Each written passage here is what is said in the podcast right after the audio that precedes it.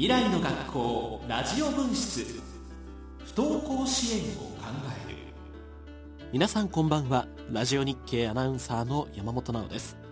昨年12月から来月2月までの3回にわたり未来の学校ラジオ分室不登校支援を考えるをお送りしています。タイトルからも分かりますようにこの番組は不登校で悩む子どもたちと保護者の皆さんそして学校関係者の方々へ向けての番組です。この番組が不登校で悩む皆様方の一助になればと願っております。それではここからの1時間ゆったりとした気持ちでお聞きください。この番組は公益財団法人子ども教育支援財団の提供でお送りします。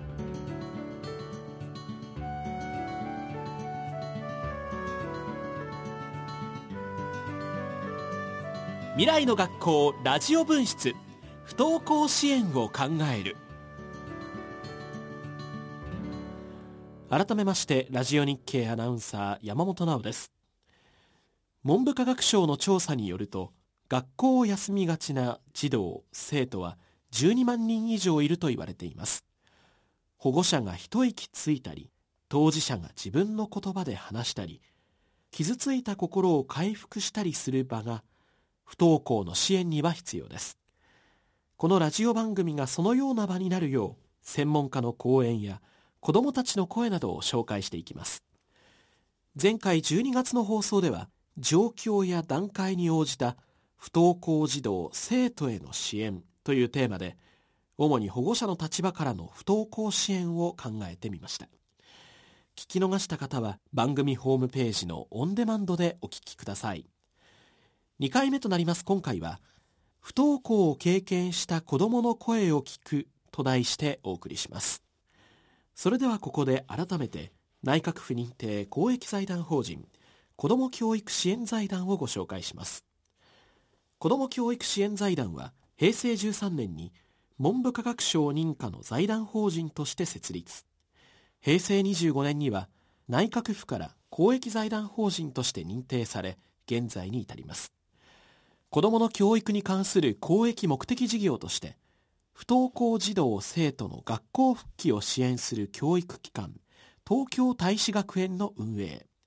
環境教育ポスターコンクールの実施自然体験活動の実施教育シンポジウムの開催教育相談や子育て支援に関する資格認定講座の実施などを行っています。東京大使学園は札幌から福岡まで全国13カ所にあり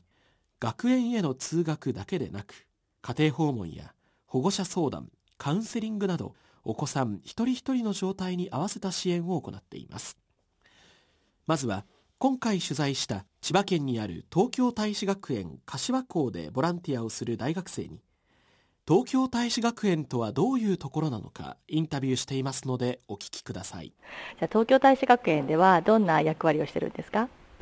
東京大使学園で大学生のボランティアをしていて、えっと、生徒たちと普段の生活でどんどん関わっています。東京大使学園はどんな行事があるんですか？うちは、えっと、普通の中学校小学校と同じように入学式から始まって、えっと、課外活動で遠足にみんなで電車に乗って出かけたり夏にはキャンプといって他のキャンパスと合同で泊まりの学習があったりあと季節ごとのイベントスイカ割りしたりハロウィンパーティーをやったりといろんな活動をしています。東京大使学園の生徒さんが一番楽しそうだな楽しみにしてるなってしている行事って何だと思いますか？その子その子によっては違うと思うんですけど私が1年通して見てて思ったのはやっぱ夏のキャンプで他のキャンパスの子たちと関わっている時っていうのは一番楽しそうにしているなっていうふうに感じました。何日ぐらいの期間のキャンプなんですか？夏休みに2泊3日で行っていますそれ以外に何か覚えている行事とかありますか？この間だと、えっと、ハロウィンパーティーをつい最近やりました。なんか生徒たちが思い思いの仮装して血のり塗ってゾンビとかいうふうにしたりして、他の教室に遊びたりとかしてました。えーと、普段は東京大使学園の生徒さんはどんな様子で学校に通ってきてますか？普段は、えっとまあ、朝は9時から授業が始まっているんですけど、まあ、自分が来れる時間で自分の好きなタイミングでスタート来てでそうだなみんなとお話まずお話をしたりとかっていうふうにリラックスした状態になってからこう授業集団で受ける授業とかもあってそういうのをやっています。教室の雰囲気はどんな様子ですか？自由時間だとみんなでこうトランプゲームやったり UNO やったりとかをしてすごいなんかもう冗談言ったりして爆笑したりとか。してて授業の時間はそれとメリハリをつけてしっかりと先生の話を聞いてノートに書いてっていうふうにしています。いろんな学年の生徒さんがいると思うんですけれども、え普通の学校だと3年生2年生1年生とかあの学年ごとのクラスですけれども東京大使学園は、どんな学年構成になってるんですか？東京大使学園は、まあ、小学校の1年生から中学校の3年生まで通えるということで受験のシーズンだとやっぱり中学3年生こうしっかり勉強していくんですけども普段の個別の学習の時間だったりとかは小学校の子たちにお兄さんお姉さん中学生のお兄さんお姉さんが勉強を教えてあげたりとか学年関係なく苦手な分野だったらここ分かんないから教えてって言って友達で教え合ったりとかもしています、えっと、4月からボランティアされてるそうですけど、え子どもたちが成長したなって思った瞬間とか何か覚えていることありますか？なんか来たばっかりの時はこうどうやって子どもたち自身がどうやって話していいかわからないなっていうふうに戸惑っている場面とかが多かったんですけどもこうだんだん同じ性別の友達からこうちっちゃい集団ができていってでこう性別関係なく性別学年関係なくどんどん自分から話せるようになっていくっていう姿を見るとあ成長したなっていうふうに感じます。ボランティアをしててよかったなって思う瞬間ってどんな時ですか？でもみんなで冗談言ってもう笑ってる時が一番ボランティアやってて幸せだなっていうふうに思います。東京大使学園柏校の大学生ボランティアさんへのインタビューをお聞きいただきました前回12月の放送でも大学生の話がありましたが東京大使学園でボランティアをするためには不登校生の支援に必要な研修を受けています。その研修を受けた後にテストとレポートを行いパスしなければなりません。子どもたちをサポートするために専門性と意識の高い学生さんの存在が大切なのです。さてここからは今回のテーマ不登校を経験した子どもの声を聞くに沿った子どもの立場から実際に不登校の経験をした生徒さんの生の声をお送りします。これは昨年11月12日に東京大使学園柏校で行われたシンポジウムの一部を収録したものです。講師は埼玉県立大学教授の東博之さん。司会は柳瀬美咲さんです。なおお子さんはお名前ではなく男子高生女子高生と呼んでいますのであらかじめご了承ください。ここから第1部の方不登校の子どもたちの経験発表ということでさせていただきます。今回あのお招きいたしました東先生の方にもですねちょっと紹介という形で、えー、させていただきたいのでよろしくお願いします。埼玉県立大学の東と申します。どうぞよろしくお願いいたしますまずですね、えっと、男子学生さんの方から、はい、えー、事前に作文という形で書いていてきてもらっていますので作文の方を読んでいただきたいと思います。よろしくお願いします。私が学校に行かなくなったのは中学1年生の夏頃です。私立の中学校に入学した私は小学校の時より格段に難しくなった授業についていくことができず宿題もどんどん溜まっていき学校に行くのが嫌になってしまいましたまたストレスによる頭痛や吐き気なども頻繁に起きるようになったのも理由の一つです。学校を休みがちになると親も心配して午後からの登校や保健室登校を勧められましたがそれでも私は学校に行くことを拒否しました。車で校門前まで送ってもらっても結局学校に入れなかったこともあります。そのうち両親も無理に学校に行かせようとしなくなりました。その頃は基本的に家でネットを見たりして過ごしていましたが特別外出が嫌というわけではなく家族と出かけたり遊んだりもしました。そんな生活をしていた中学1年生の冬頃さすがに行動しないとまずいと親も私も思っていました。家で過ごしている間は勉強をほとんどしていなかったので私の中での学習面での不安があり両親は私の登校日数を心配していたのでしょう。そんな時に出会ったのが東京大使学園でした。初めて東京大使学園に行く時私は何も聞かされず親に出かけるよと言われてついていきました。そんな初大使学園でしたがその時の雰囲気や環境を見てここなら大丈夫かもしれないと思い通うことを決めました。初めのうちは後ろにあった個別ブースで読書をしていました。そんな時でもボランティアの大学生や大使学園の生徒たちが話しかけてくれてだんだんと場にな馴染んでいくことができました。東京大使学園に毎日通学するようになったのは中学2年生になってからです。当時は私を入れて3人という少人数でしたが時間が経つにつれて仲間も増えていきました。最初は読書しかしていませんでしたが主要教科の学習も少しずつ始め新しい仲間と遊んだり大使学園での生活もだんだんと充実してきました。中学3年生になると進路について考えるようになりました。両親は私の意見を尊重してくれて先生方とよく相談をして現在の高校に入学を決意しました。私は不登校期間もあり学習が本来の中学生よりも遅れていましたがボランティアの大学生や先生方がしっかり教えてくれたのでとても心強かったです。無事高校に合格し中学校の卒業式は個人で行いました。ほとんど担任の先生とは話しませんでしたが当日はおめでとうと言ってくれて先生の理解もあってこそだと感じました。今では高校3年生としてしっかり学校にも通い大学進学に向けて努力しています。今まで自分のことを支えてくれた人たちに感謝しこれからも頑張っていきたいと思っています。以上です。ありがとうございました。はい、男子高生さんありがとうございました。では女子高生さんの方にお願いしたいと思います。はい。私は中学2年生の6月から学校に行かなくなりました。理由はいじめです中学に入ってすぐに部活の先輩同級生友人に陰口を言われ物を隠され壊すなどのいじめに遭い体調を崩すようになりました。2年生になってもクラスに馴染むことができないまま欠席早退を繰り返す毎日でした。ある日早退しようと教室に荷物を取りに行ったところクラスメートから一斉に嫌味を言われその場にいた先生は何も注意することはありませんでした。この出来事をきっかけに学校に行かなくなりました。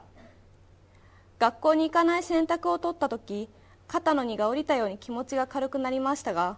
それと同時に底なしの恐怖が襲ってきました。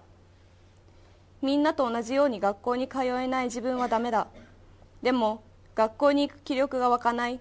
学校に行くことへの恐怖と焦りの気持ちが整理できず辛くなり毎日泣いて遺書を書き何度も自殺しようとしました。でもふと冷静になった時自分がしようとしていた行為が恐ろしくなり刃物を棚の奥にしまいノートに自分の苦しさをひたすら書いては破りを繰り返して耐えました。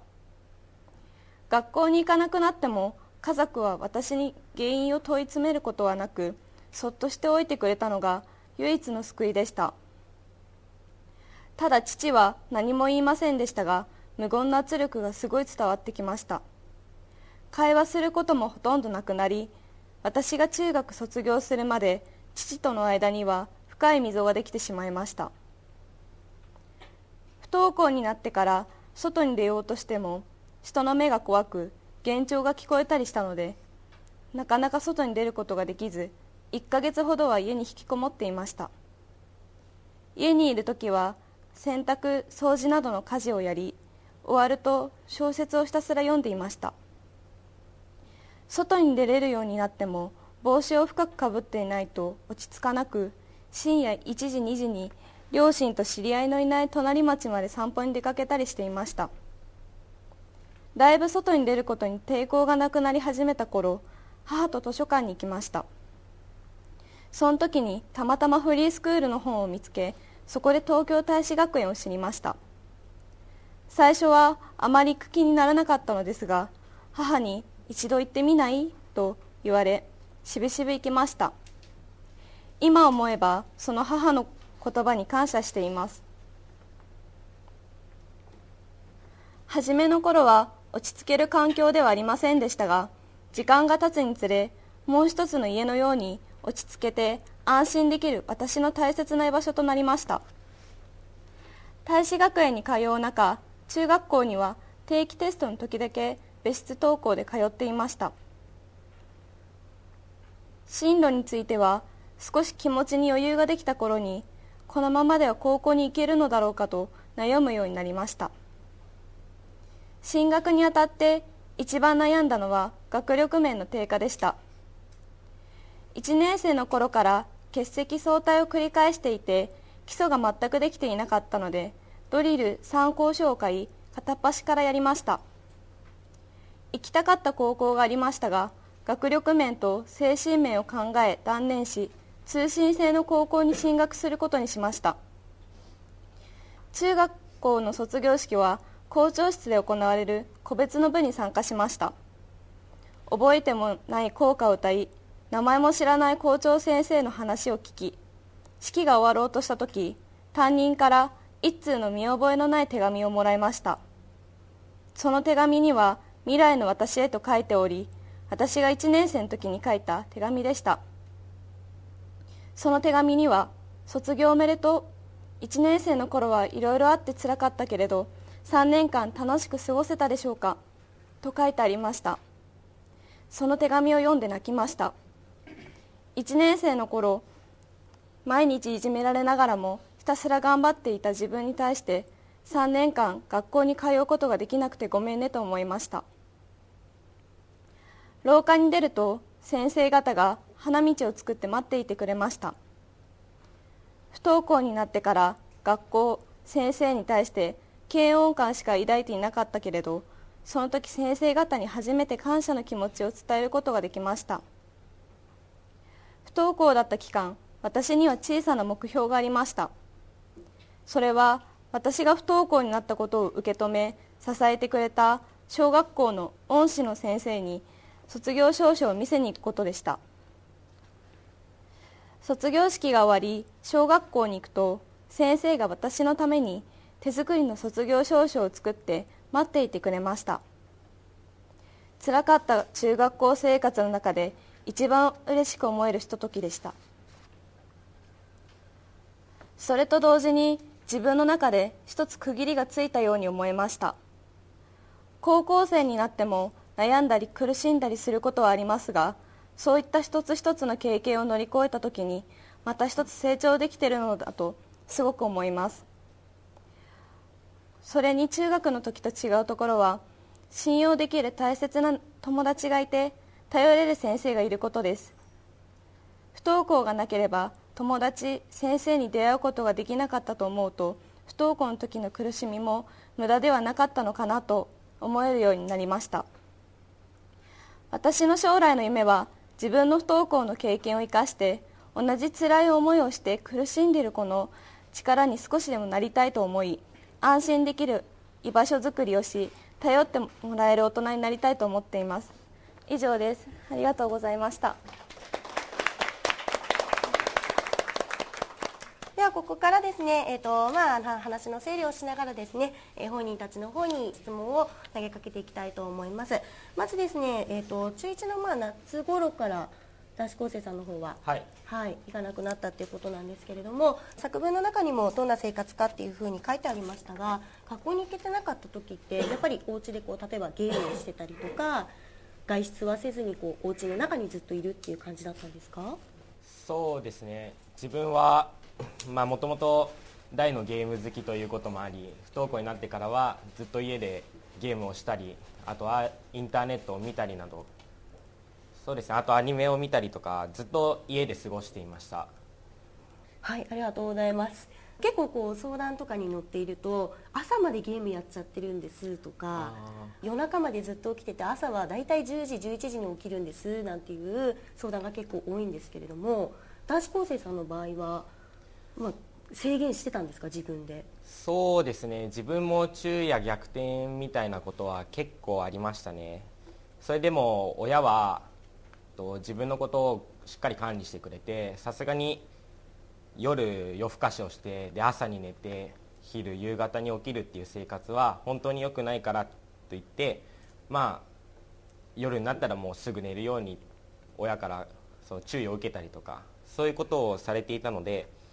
しょっちゅうというわけではなかったですね。時折直しつつもたまにまた夜更かしをしちゃってまた怒られてみたいなそんな感じでした。はいありがとうございます。では女子高生さんの方にも同じようにあの生活の方を聞いていきたいんですけれども、まあ、学校行けてない間、まあ、お家の方にいる時間が多くなってですねどのような生活になってらっしゃいましたか？はいあの私の場合は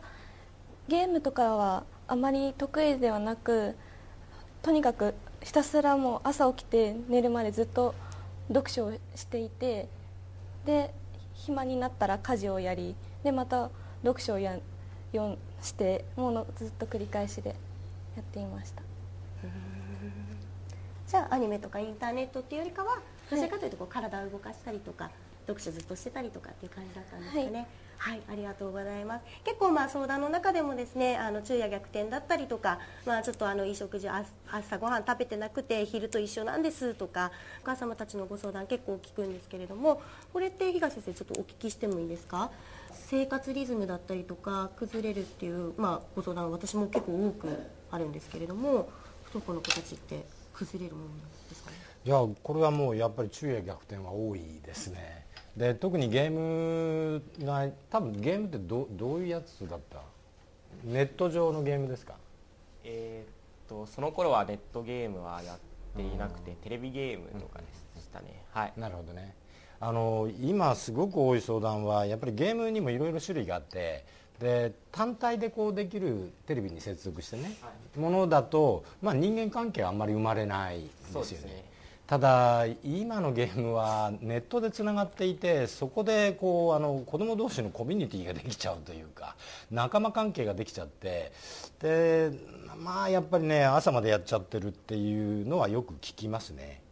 でただ男子高生さんはやっぱり注意はすごくされたんだよね。されましたね、はい、今聞くとなんかすごくあの素直な感じはしてるんですけど いや相談で多いのはねやっぱり注意しても聞きませんっていうのが多いんですよ。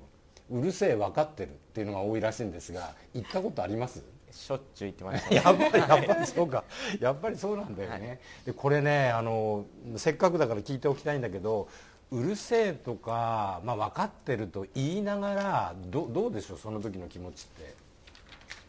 やっぱ多少はこのままじゃまずいなって気持ちはどっかにあるんですかね、ね、自分の中でも学校に行かずにゲームしているということは本来の視点から見るとちょっとよろしくないことなので、そういうことを言われるとやっぱり、まあ、自分の中でも痛いところを疲れているような感じはあるんですけど、まあ、中学校に行かなくなってもそうですねあと1日2日ぐらいは同じ生活続けててもいつか大丈夫かなみたいなそういう、まあ、ある種の甘えみたいなものや目の前にあるゲームの方がやっぱり楽しいので。そういうところにまた戻ってしまうっていうのはあります。はい、ありがとうございます。えっ、ー、と私の方でですね、どうしてもこれを聞きたいっていうことがあるんですけれども、男子高生さんの作文の中にですね、校門の前まで連れて行かれたと。学校の校門の前まで連れて行かれて、まあ、車の中から降りませんでした。っていうようなコメントがあったと思うんですね。ちょっと私もあの会場の方をご覧になっているとうんうんってこううなずいていらっしゃる お母様方いらっしゃるんですけれども本人としてまあ、連れてかれてる本人としてはやっぱ嫌ですか？嫌でした？その時。嫌でしたね。もうなんかもうその時はもう理由も訳もなくとにかく学校に入りたくなくてもう学校に行ったら負けかもしれないみたいな。なんかもうよよくわからないんですよ自分の中でも理由が明確化しなくて。で特に学校に行きたくない理由も見当たらないし。でむしろ行かないといけないっていうのは自分でも分かってるので分かってるのにやっぱり行きたくないって思っちゃってまあ車で送ってもらってもやっぱ無理。ちょっと帰ってほしいみたいなことでちょっとそこで、まあ、だだだこねるじゃないですけど、まあ、抵抗したりとかありましたね。男子高生さんダダのこね方なんですけれども、はい。例えば車の中にいて無言でも何にも言わずにこう俺は出ないっていう感じだったんですか？それとも言葉としてきちんと例えばお母さんとかお父さんに「嫌だいけない」っていうのはちゃんときちんと言えたんですか？僕は言いましたね。まあ言ったところで特になんか詳しい理由が説明できたりとかそういうわけではなかったんですけど、まあ、とにかく行きたくないを連呼して入りたくないって言って今日は無理だからもしかしたら来週かもとかなんかもうとにかく先延ばし先延ばしにすることを言ってその日は学校に行かないようにっていうことを言ってました。ありがとうございます。今の、えー、と男子高生さんのコメントの中で来週は行くかもっていうかもを結構こう先延ばしにしたいっていうふうな気持ちが今出てきたんですけれども、来週は行くかもしれない明日は行くよとかって言っておって、まあ、やっぱり行けない日とかってあるじゃないですか、はい。そういう時は気持ち的にはほっとするんですか？それとも行っちゃったから行かなくちゃっていうふうになりますか？とりあえずその場ではほっとしますね。今日はもうとにかく行かなくていいから家でなんかもうゲームとかしちゃおうとか思っちゃうんですけどでまあ後々その日が近づくにつれてあーあの時なんであんなこと言っちゃったんだろうなっていう後悔の念が押し寄せてきてでまたそれだんだん嫌になって言った日にもう結局行けないみたいな。でそのかまたどんどん先延ばしにしてその先延ばしにするその区間もどんどん広がっていってっていう感じです。それはあれじゃないかなあのやっぱり本自分の中で行かなくちゃいけないっていう気持ちはずっと持ってたんじゃない？その時。ね。そうだよね、まあ行きたいっていうより行かなくちゃいけないっていう感情だよね。はいうん。だからまあ聞かれれば来週月曜日から行くよと行くようにするとかって言うんだけどその多分その気持ちは本当なんだよね。ただ近づいてくると動けない、はいっていうことですよねありがとうございます。じゃあ女子高生さんの方にもですね、まあ同じように例えばその不登校になってから、まあ医学行けなくなってから、例えばこう校門まで連れてかれたとか、逆に保健室とか行ってきなさいよっていう風にされたとかっていうのは何かありましたか？えっと、うちはそういうことはなくてもう母親がもう学校に行きたくないって言ったらじゃあもうそれでいいんじゃないってあなたの考えだからもうそのままでいいんじゃないってあまり学校に行け連れて行くっていう強制はなかったですこれ多分あのそのいじめのことっていうのはお母さんとか、まあ、保護者の方は知っていた？はい。あのその中1のいじめのことは母に相談していて、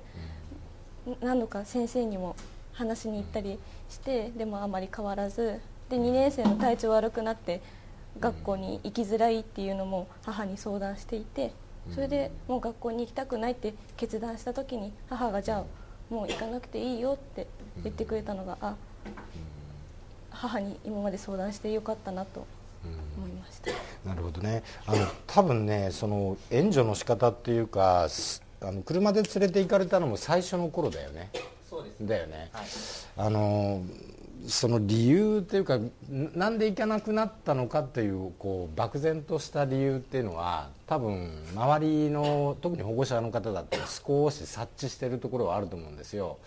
でやっぱりねいじめとか友達関係とその勉強が嫌いっていうかついていけないっていうのではちょっとやっぱ状況が違ってたかなということは思いますね。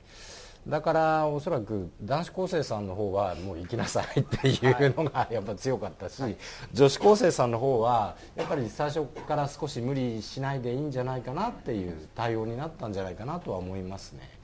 でただねあの車で連れていくっていうのもいろんなパターンがあってあの少しこう援助的に関わるっていう場合もあるんですよね。あの本人は行きたいんだけども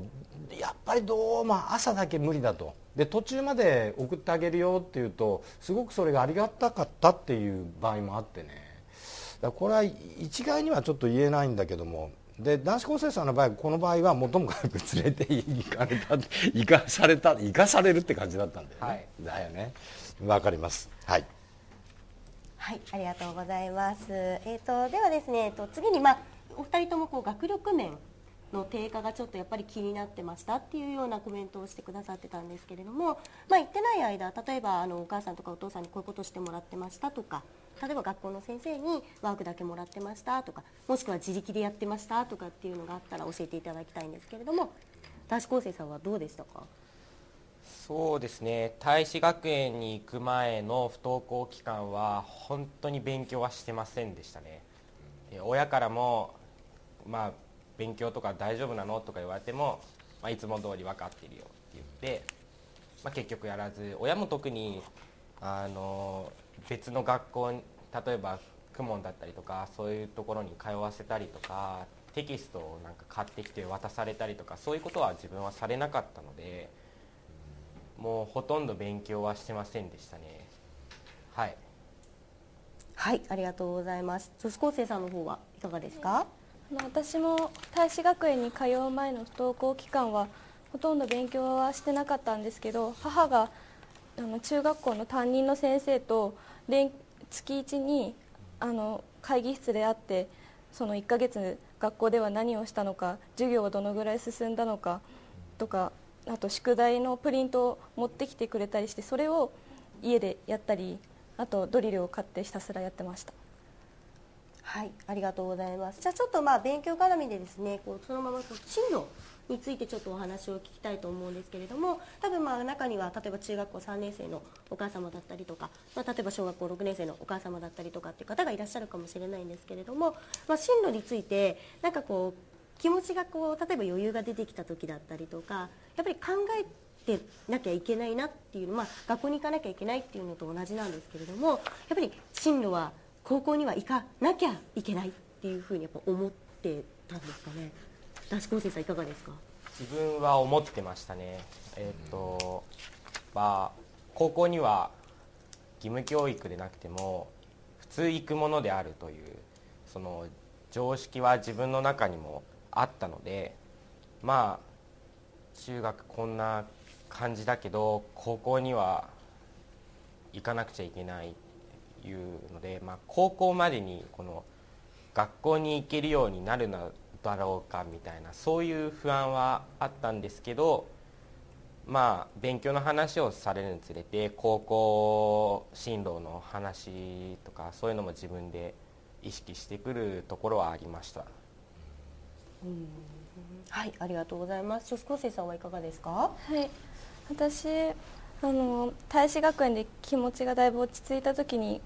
高校行かなきゃでも行きたくできれば行きたくはないけど行かなきゃいけないってずっと気持ちがぐちゃぐちゃになっていて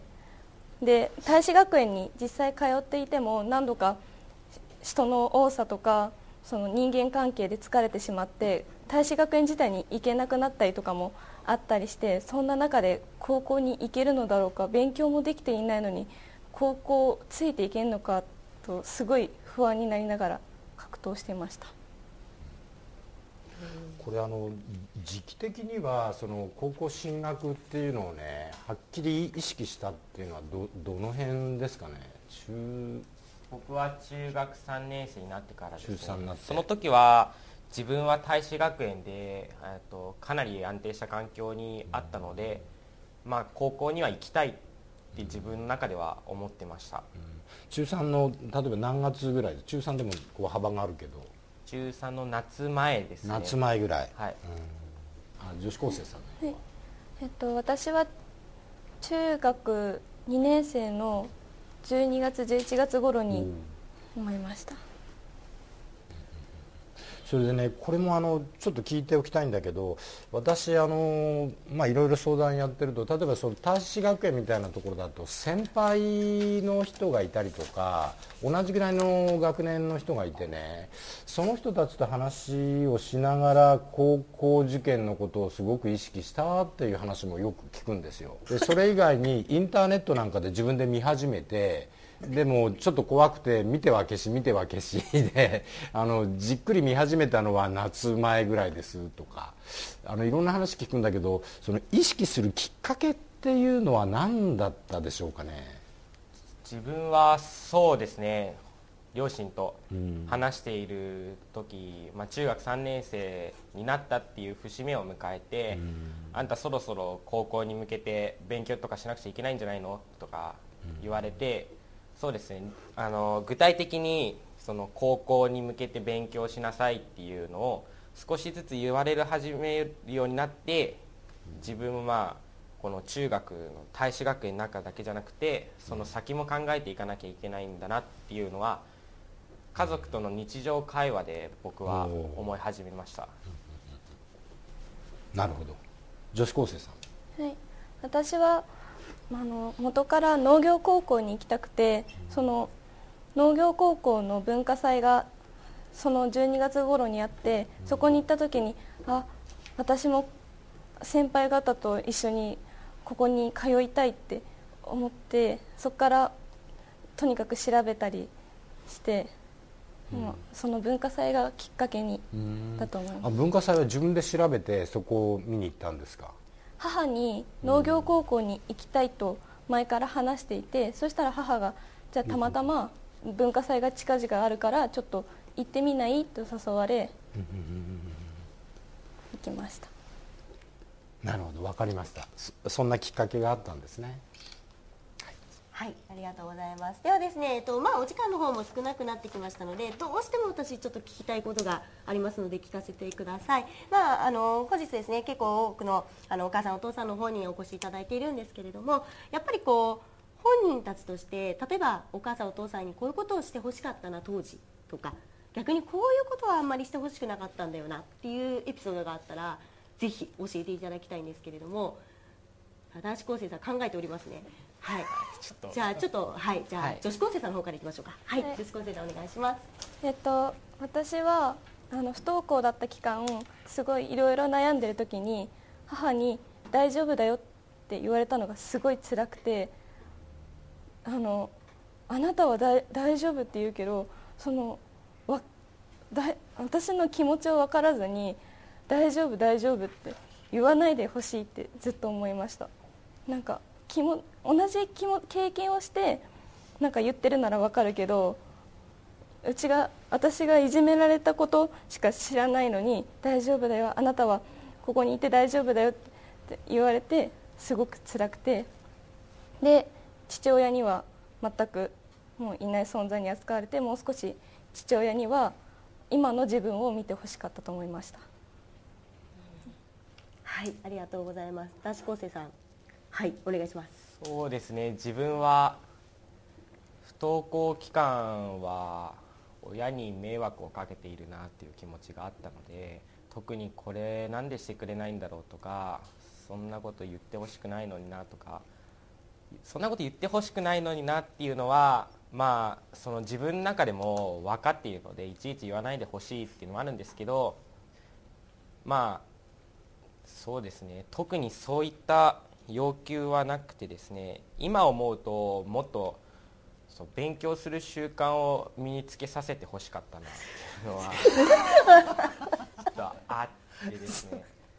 やっぱり東京大使学園に入ってからもやっぱ勉強面の不安っていうのは、だんだんその高校の進路が近づくにつれて本当に大きなものになっていったので不登校期間をこうもっと生かしてあの勉強する習慣だったりとか、うん、まあゲームやアニメが悪いというわけではないんですけどもっと他の趣味を見つけたりとか、うん、もうちょっと有効的に使えたのかなと今では思っていて、うん、そういった点ではまあ後からになっちゃうんですけど親にはもっといろんなその何て言うんですかね開拓の仕方というかなんかいろんなことを誘ったり教えてほしかったりしてくれていればなと思ったことはあります。はい。あ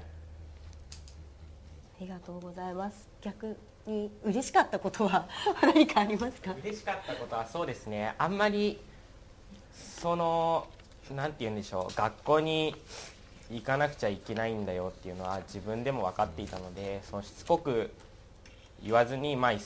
潔く下がって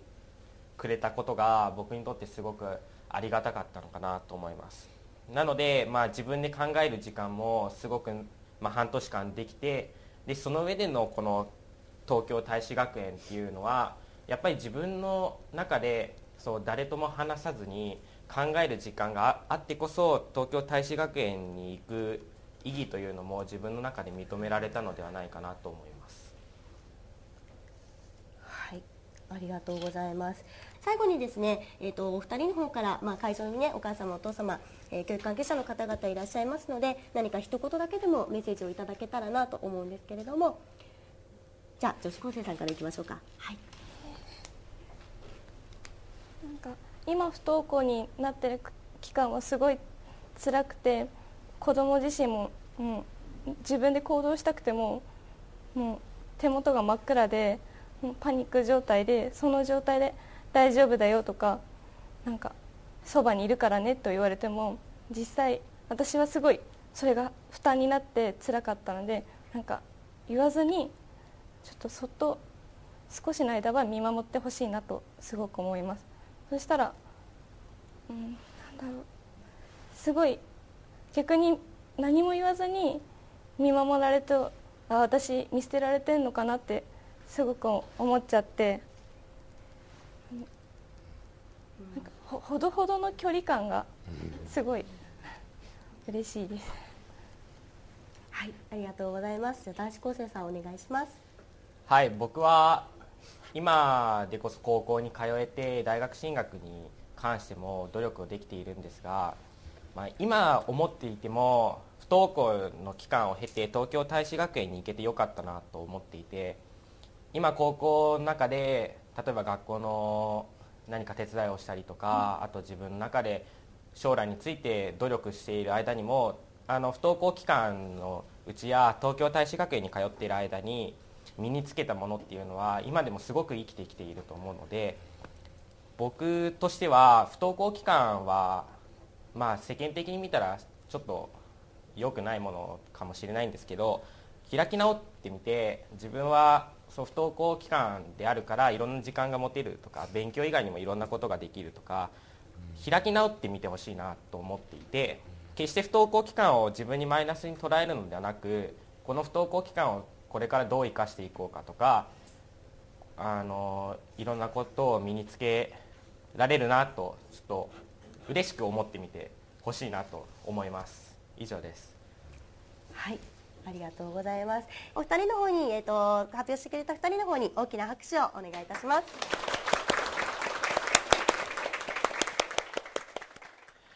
いかがでしょうか。実は私自身も中学校の時に不登校だった時期学校に行ってない時期があって私の時は同級生の一人がこまめにうちに来てくれて気を利かせてくれたんでしょうね。学校の話をほとんどしませんでしたが世間話だったり、えー、お互いの趣味の話だったりをして、えー、学校に戻るきっかけをくれたように思います。そんなことを思い出しました。えー、続いてこのシンポジウム終了後東博之先生にお子さんたちが話してくださったことに対する解説。先生ご自身が考える不登校支援の考えなどをお話ししていただきましたのでその模様をお聞きください。はい、えー、ではあここまでの話、えー、2人の高校生。男子高校生と女子高生の話を聞いて私の方で簡単に解説をしておきたいと思います。で3点ほど思ったことがあります。で1点目はですね2人とも共通の経験をしているんですがそれは中学校時代の不登校の経験に最後はけじめをつけているというところですね。で2人とも卒業式には出ていないんですけれどもまあ卒業式に関連したような何かのけじめをつけた。これが大きいかなというふうに思います。でよくあるのは例えばあの高校に進学できたとしてもですねうん中学時代の不登校の経験というのをずっとやっぱり引きずってしまってそれでまあ高校に入学して5月ぐらいまでの間に何かこうやっぱり無理だなというまあそんな感じになっていく場合もよくあるんですね。でそういう意味ではこの2人はあ上手にこうけじめをつけられたこれが1点目としてあると思います。で2点目がですね男子高生の場合に非常にはっきりとあのそのことを語ってくれたと思います。えー、保護者親の働きかけにこう変化があったシフトチェンジといったものがあったというのが特徴だなというふうに思いました最初はですね、えー、親の促し学校に行きなさいという促しが結構強くてで車で、えー、送り迎ええー、送られたというようなそんな経験も話してくれましたがただその後一定の期間が置いた後に親の促しがこうなくなっていった。でちょっとこう抑えていくわけですよね。ただ面白いことにある時にこう騙し討ちみたいな 感じでしたけれどもね。今日出かけるところがあるよ。で突然その東京大使学園にまあ見学に行くと。でこれはかなり強引ですよね。ただ私は不登校の支援においてはあ親や教師もそうなんですけれどもこの働きかけにシフトチェンジ変化があるというのはやっぱりあるなと思います。でそれはなぜかというと子ども自身の心情気持ちっていうのも大きく変わってるからですね。でやっぱりあの最初はどうしてもいけないってことはそれ自体がいけないことなんだって縛られてしまっている。でもねそれがまあしばらくしてくるとまあ落ち着いた生活になっていくでもどこかで何かチャンスがあったら動こうかなチャンスがあったら乗っかろうかなってそんな気持ちも出てくるんですよ。で多分そんな気持ちの時に少し強引にこう働きかけをする。まあ強引というかねあの背中を押してあげるというそんな感じなんですね。でおそらく男子高校生の場合は保護者の方がそこの部分を非常に上手にシフトチェンジをしていったというところにあるかなと思います。ただこれはあの全ての不登校の場合に言えることではなくて女子高生の話の中にあったように例えばいじめなんかの場合にはねずっとそれをやっぱり引きずっていてなかなかこう気持ちのけじめっていうのをつけるのが難しいという場合がありますこれはやっぱりあのかなり長期的に考えなければいけないのでそんなに細かくシフトチェンジはできないんですね。でもちろんそんなあの個別性はあるけれどもあるタイミングでは少し強引にこう促す行動を促す。これもあのポイントかなと思います。これが2点目ということになります。で3点目がですね2人とも東京大使学園に通ったという話をしてくれました。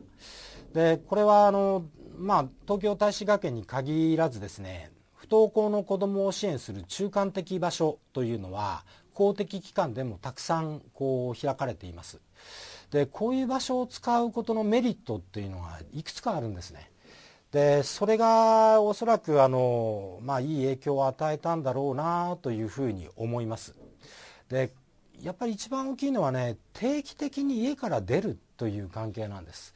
でどうしても家の中に不登校だとね家の中にずっといることになります。で親の方もね 実はずっといられるとちょっとこれどう関わったらいいんだろうって鬱陶しさを感じたりします。で子供の方もそうなんですよ。やっぱりずっと親がいるとね家でじゃあ何していようか。で出れるんだったら外出たい。でも出れないってこういうあの感情の中にいるんですね。でこういう中間的場所に子どもが通うことによって、えー、親と子どもの関係もかなり改善されていくこんなあのことがありますよね。でもちろんそういう場所では他の不登校の子どもたちの動きっていうのも見ることができます。例えば自分より一つ上の先輩が、うん、中3の先輩がこんな生活を3年生の時にしていたなってそんなことを見ているとですねそれが本人の中で参考になるわけですよね。でこうしたあの中間的場所2人とも通っていたこれが3つ目の特徴ということになるのかなというふうに思いました。で最後にまとめますとね私はあの2人の話の中にさまざまな関わりのヒントというのがあったように思います。例えば男子学生の場合だと迷惑をかけているという気持ちを強く持っていたと言っていました。これ私も経験していて思うんですけどもほとんどの不登校の子どもたちは親に迷惑をかけて申し訳ないっていう気持ちをすごく強く持つんですよ。保護者の方があるいは教師が周りの支援する大人が安定しているっていうことはすごく大切だなというふうに思います。自然体で子どもに接するということですよね。でそれに関連して一つだけあの具体的なアドバイスを言うとしたらよくですね、まあ、迷惑をかけているっていう感情を持っている子どもにやっぱり褒めなくちゃ自己肯定感を持たな持たせなくちゃと思ってですねよく褒めるということをやります。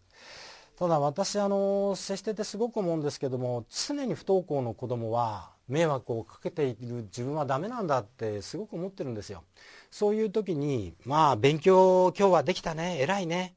で、えー、そういう働きかけよりも実は一番求めているのは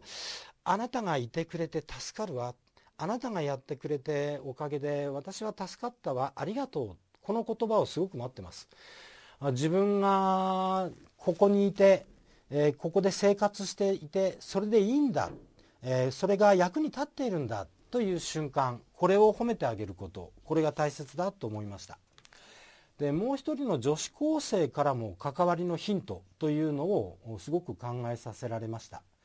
おそらく皆さん思ったと思いますがほどほどの距離感。これはなかなか難しいですね。私はあのよく相談の現場で言われることなんですがホットであってはいけないってよく言います。まあ、あまり熱い関わりというのはそれは無理だよという気持ちになってしまう。逆にクールもダメだと言われるんです。あまり冷静すぎて分析的に関わってしまう。これだと自分が見守られているという気持ちになれないんですよ。でよく言うのはウォームであるということなんです。温かみのある関係ということですね。これでも抽象的ですよね。私はねすごく具体的に言ってしまうと例えばそう学校に行こうっていう話あるいは宿題できた宿題持っていこうっていう話毎日したくなりますよね。でもね毎日しないんです。毎日するのはホットな関係になっちゃう。で逆にですねこれを持っていったらこうこうこうなるよっていうのはクールな関係になっちゃうんです。だからどうかっていうと週に1回ぐらいそれを言ってみる。これがちょうどいい関係なんですね。そういうインターバルを置いてみる。こんなあの関係の取り方がいいかなというふうに思います。でもう一つはあの大丈夫っていうのは辛かったって女子高生言ってくれましたよね。思い切って言ってくれたなと思います。相談現場ではその他に頑張れっていうのもこれは実はあのもう頑張ってるのに無理だよっていうようなことをよく聞きます。これ最後に私からのアドバイスになりますが大丈夫だよとか頑張れとかうんどうするつもりとか実はすごく抽象的なんです。できるだけ具体的に話してみるっていうことです。放課後行くっていうことはできそうとかそれからそう宿題を持っていくだけだったらできそうとかできるだけ具体的に本人に働きかけてみる。これがコツなのかなって2人の話を聞きながら改めて私もお考えさせられました、えー、こんなところが私からの感想です。いかがでしたでしょうか？実際に今不登校でお悩みの生徒さん保護者の皆さんへのヒントになればと思っております。さてここで昨年12月にお送りした第1回の放送を聞いたリスナーから届いた感想をご紹介します。ラジオネーム SO さん。伊藤先生の話で私が学校に行こうとした日朝お母さんがため息をついている姿がつらいという話が大変耳が痛かったです。私も知らず知らずのうちに何気ない行動ちょっとした仕草で子供にプレッシャーをかけてしまっているのだと。一方でうどん食べやという一言ぐらいのふとした言葉で立ち直るきっかけがあることも勉強になりました。感想を送りいただきありがとうございました。この一つ前のパートでも言いましたが、私自身も学校に行っていない時期があって、毎朝登校する時間になって、行くか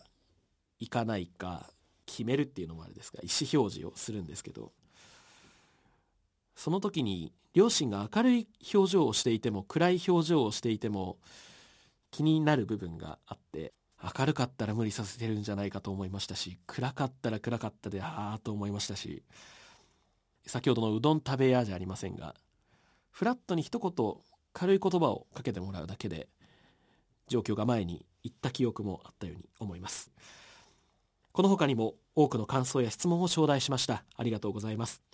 次回第3回ではリスナーの皆様から届いた質問に対して講師の田原先生にコメントをいただく予定です。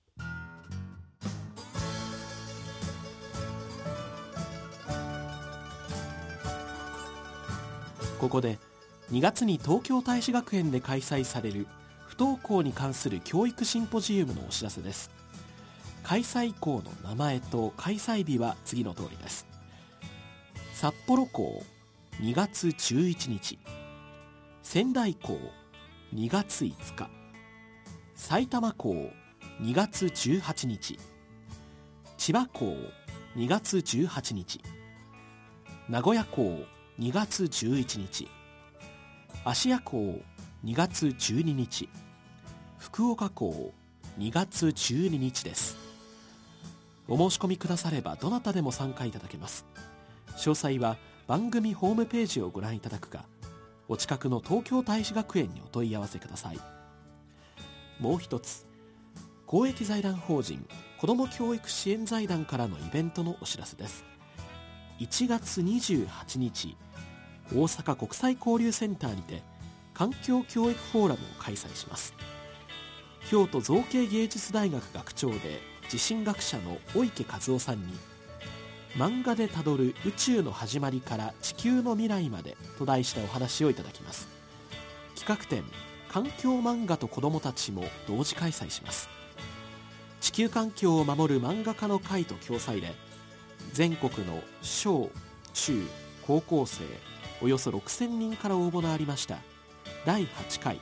環境教育ポスターコンクールの受賞作品と漫画家が描く環境漫画を合同で展示するものです。詳しくは番組ホームページをご覧ください。